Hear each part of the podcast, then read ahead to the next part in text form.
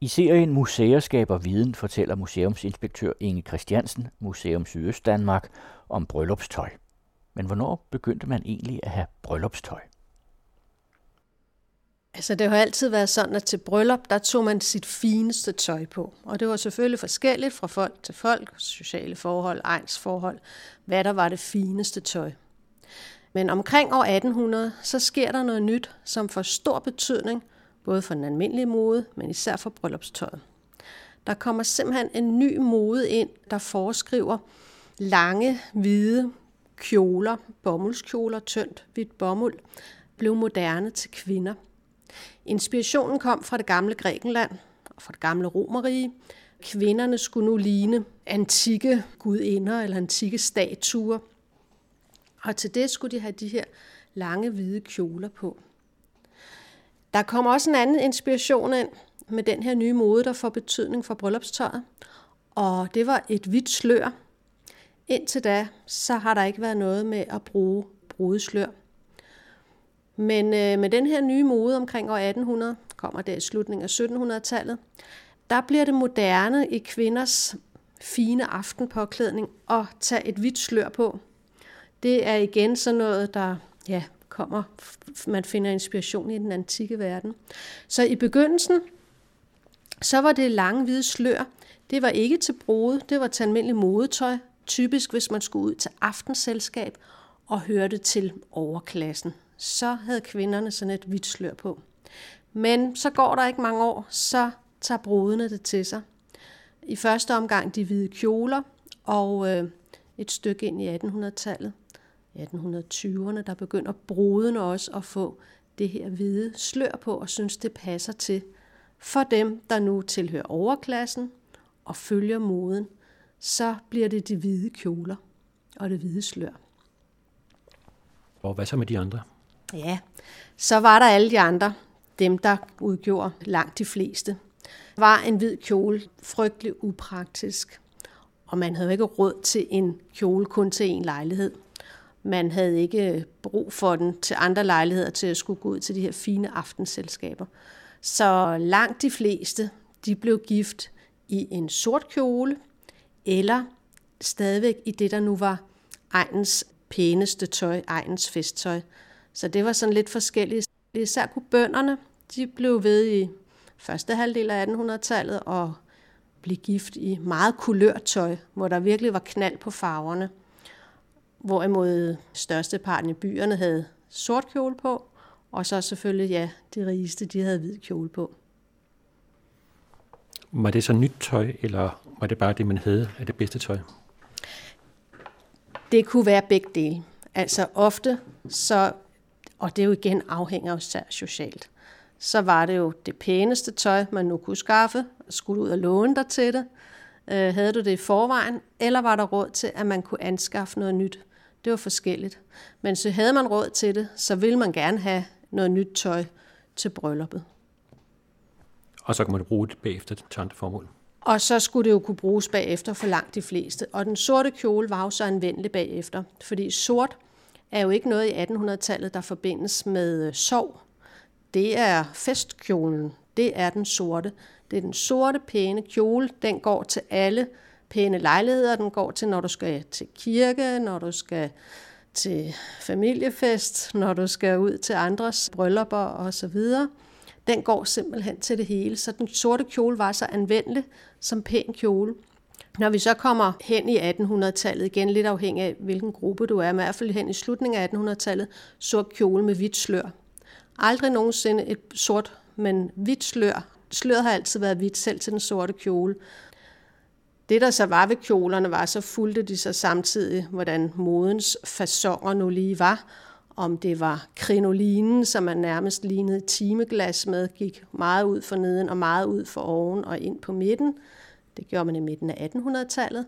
Eller om man lidt senere i 1800-tallet for eksempel går meget ud bagtil med store stofmængder og et helt stativ, der spænder kjolen ud bagtil. Det var moden, og det fulgte brudkjolerne også. Men øh, der er jo så også en anden part i sådan et bryllup. Ja, det er så sjovt, fordi der er altid blevet gjort meget mere ud af kvindernes bryllupstøj end af mændenes. Og dog, kan man sige, når man er i 1700-tallet, så er mandens tøj lige så pyntet som kvindernes, og det var det også til bryllup. Der kunne være broderier, der kunne være masser af farver og silke osv. I 1800-tallet kommer ny herremode ind, og det bliver i høj grad sort og hvidt. Det vil sige lange sorte bukser og en form for jakke eller frakke, der er mørk, og en hvid skjorte, og så noget til at binde i halsen, som også ændrer sig lidt, hvad, hvad det er over tid, en kravat, før vi begynder at få slips og så videre. Men der er altid blevet tillagt meget mere opmærksomhed til brudens tøj, og det har også sine historiske forklaringer. Fordi at brudens tøj havde flere funktioner. Det var ikke bare noget med at være pæn, det var også for eksempel noget med at beskytte, fordi at man fra gammel overtro troede, at bruden var meget udsat for angreb fra det onde. Så bruden skulle beskyttes. Bruden var i en farlig overgangsfase fra at være ugift til at blive gift.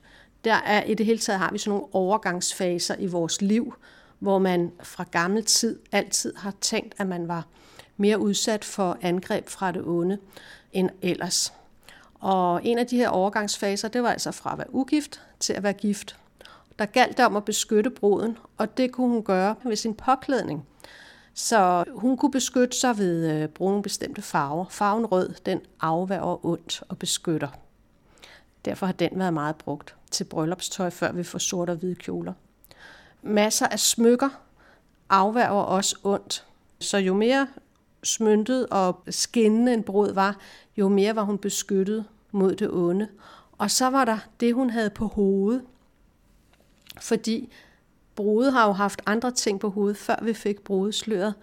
I middelalderen og i renaissancen, der havde bruden en krone på. Det var en Maria-krone, blev den opfattet som. Det startede med, at brudene de kunne lege de her kroner, nemlig fra kirkerne, hvor de ellers blev brugt til at udsmykke statuer af Maria med. Dermed så var der også sådan en kraft, en beskyttende kraft fra Jomfru Maria, som de her brude fik med. Så vi har flere savn, der fortæller, at hvis bruden hun for eksempel er iført sin brudekrone, så kan det onde ikke komme og tage hende i det store brudeoptog, som man havde.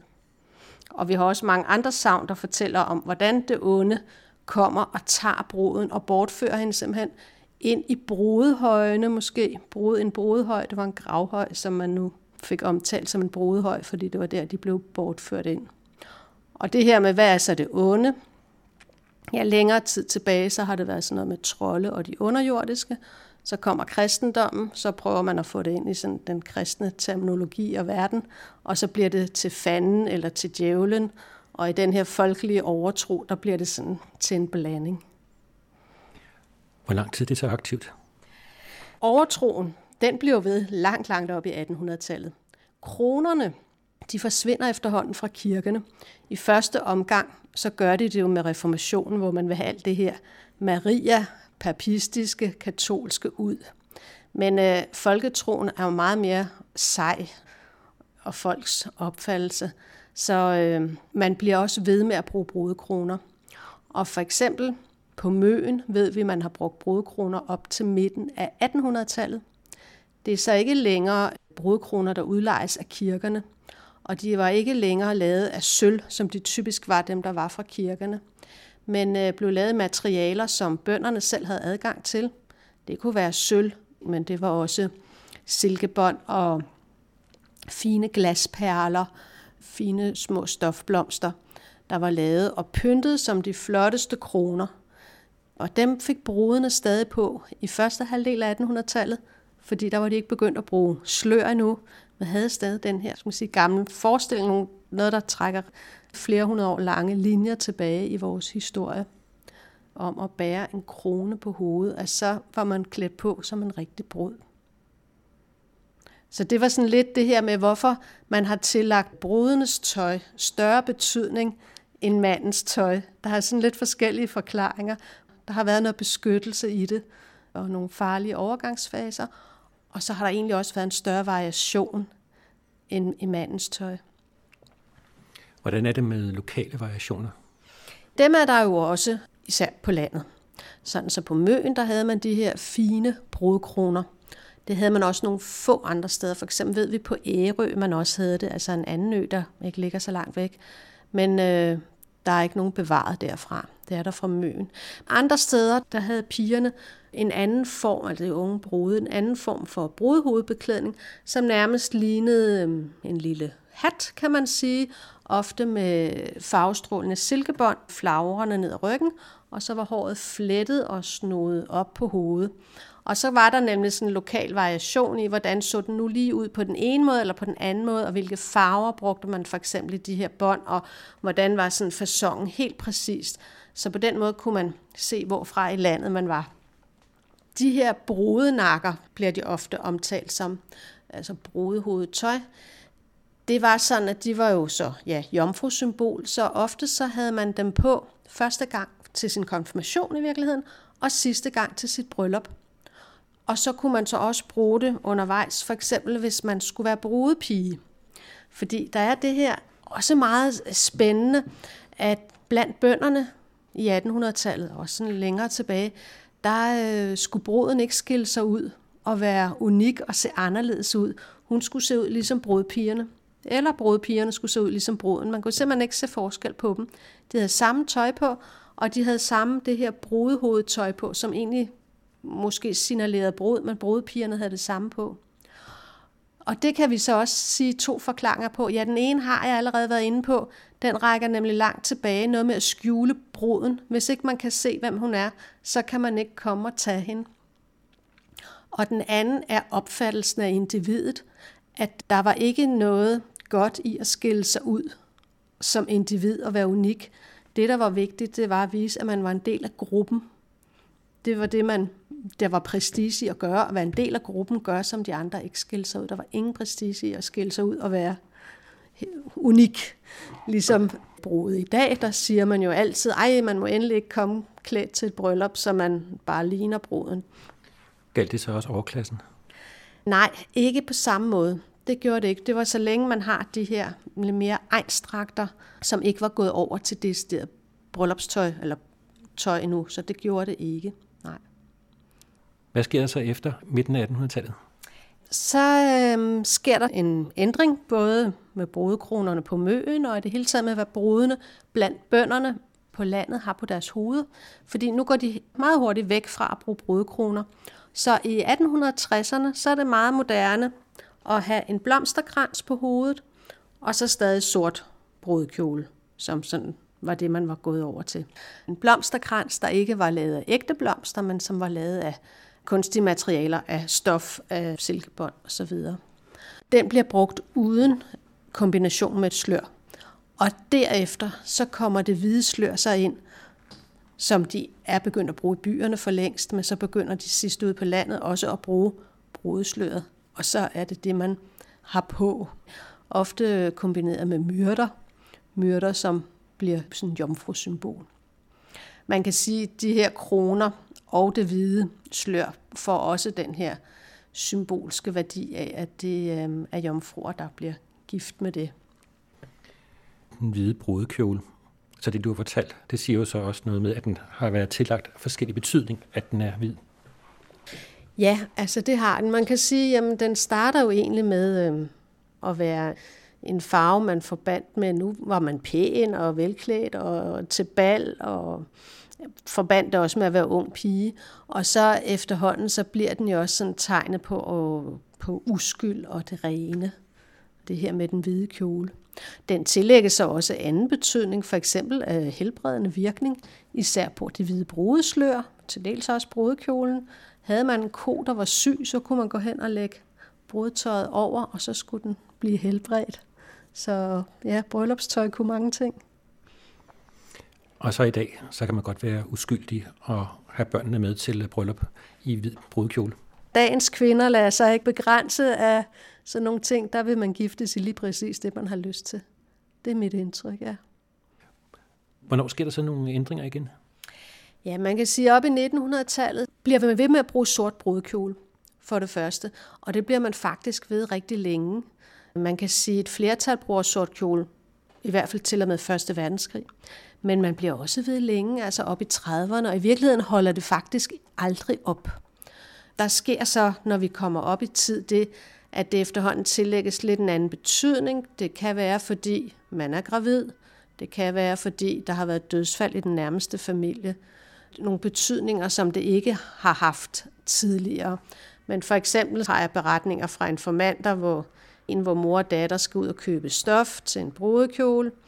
Vi er så i 20'erne, og på trappen stopper datteren moren. De skal ind den her butik og have den syd og se på det og siger, ja mor, jeg skal altså ikke være hvid brud. Jeg skal være sort, fordi jeg venter mig. Den får altså den betydning. Jeg har en anden fra en anden informant, hvor vi er i 30'erne. Jamen, hendes svigermor var lige død, og hun skulle selv sy sin brudekjole. Hun synes, det var mest passende at blive gift i sort. Så det sådan passer sig til lejligheden. Men ellers så følger det er sådan, at flere og flere bliver jo gift i hvide kjoler.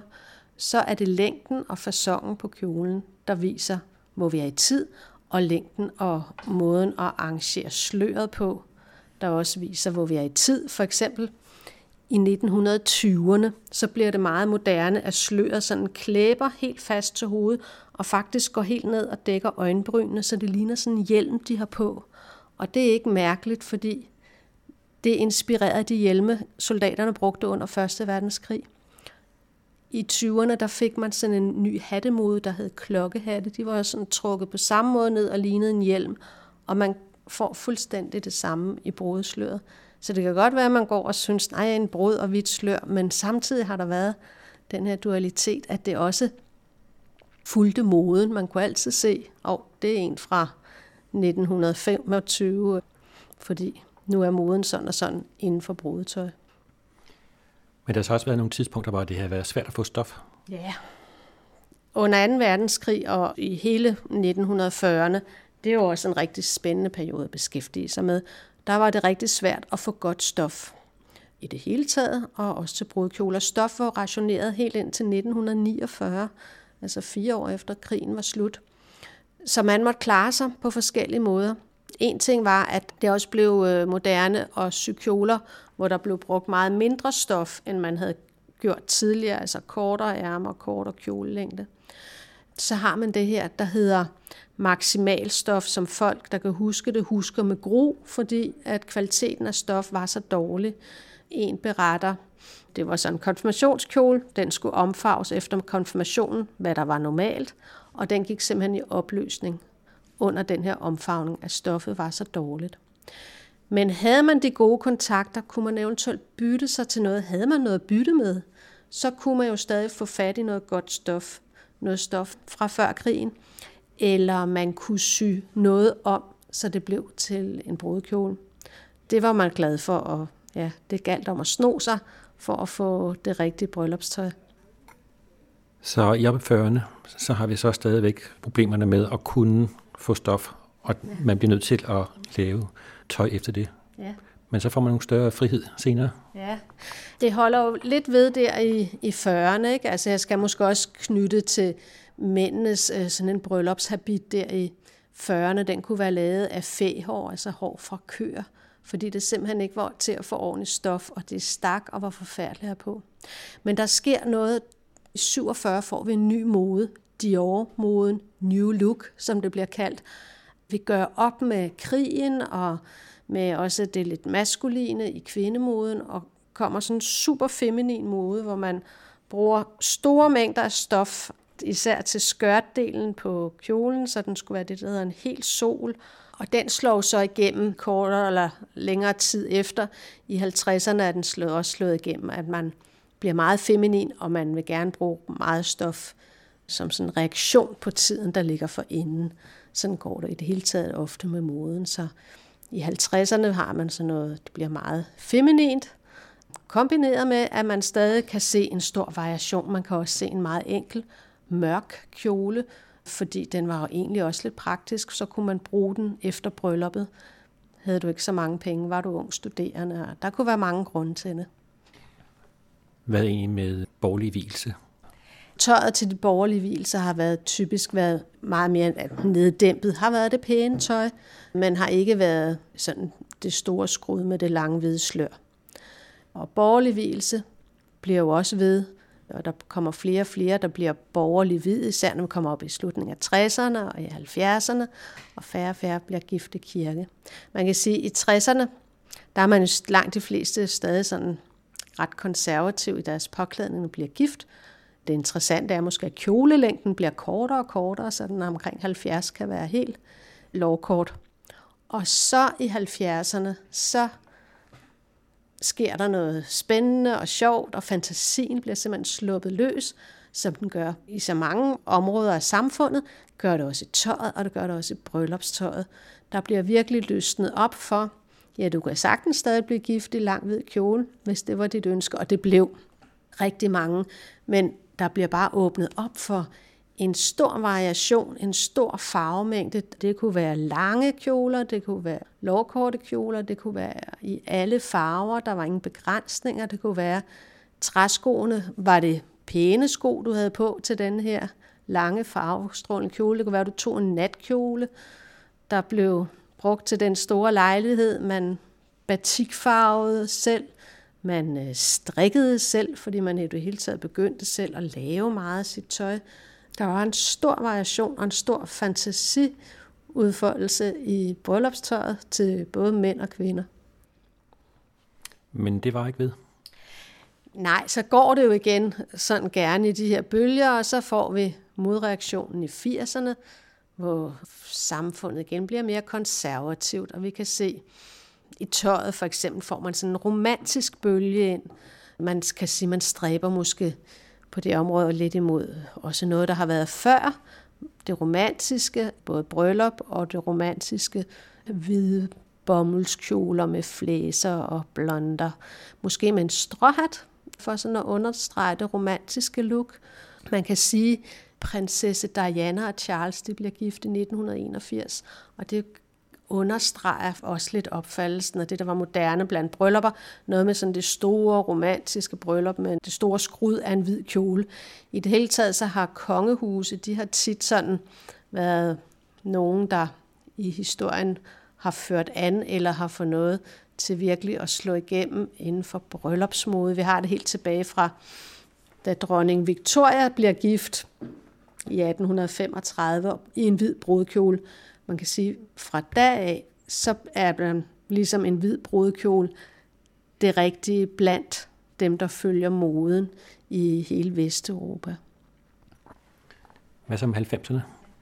Så kommer der en, en reaktion mod de her store romantiske hvide skrud, som Diana blev gift i, og som andre måske lidt mindre udgaver blev gift i. Så var det sådan slanke kjoler, Skinnende kunststoffer bliver for øvrigt også meget moderne, hvide hovedsageligt til kjolerne. Og nu gør jeg det jo forenklet, fordi der findes jo mange former derimellem.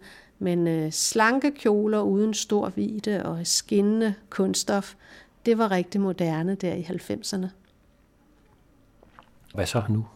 Jeg vil sige, der, jeg synes, der er stor fokus på barmen, når jeg kigger på, hvordan brudekjolerne ser ud.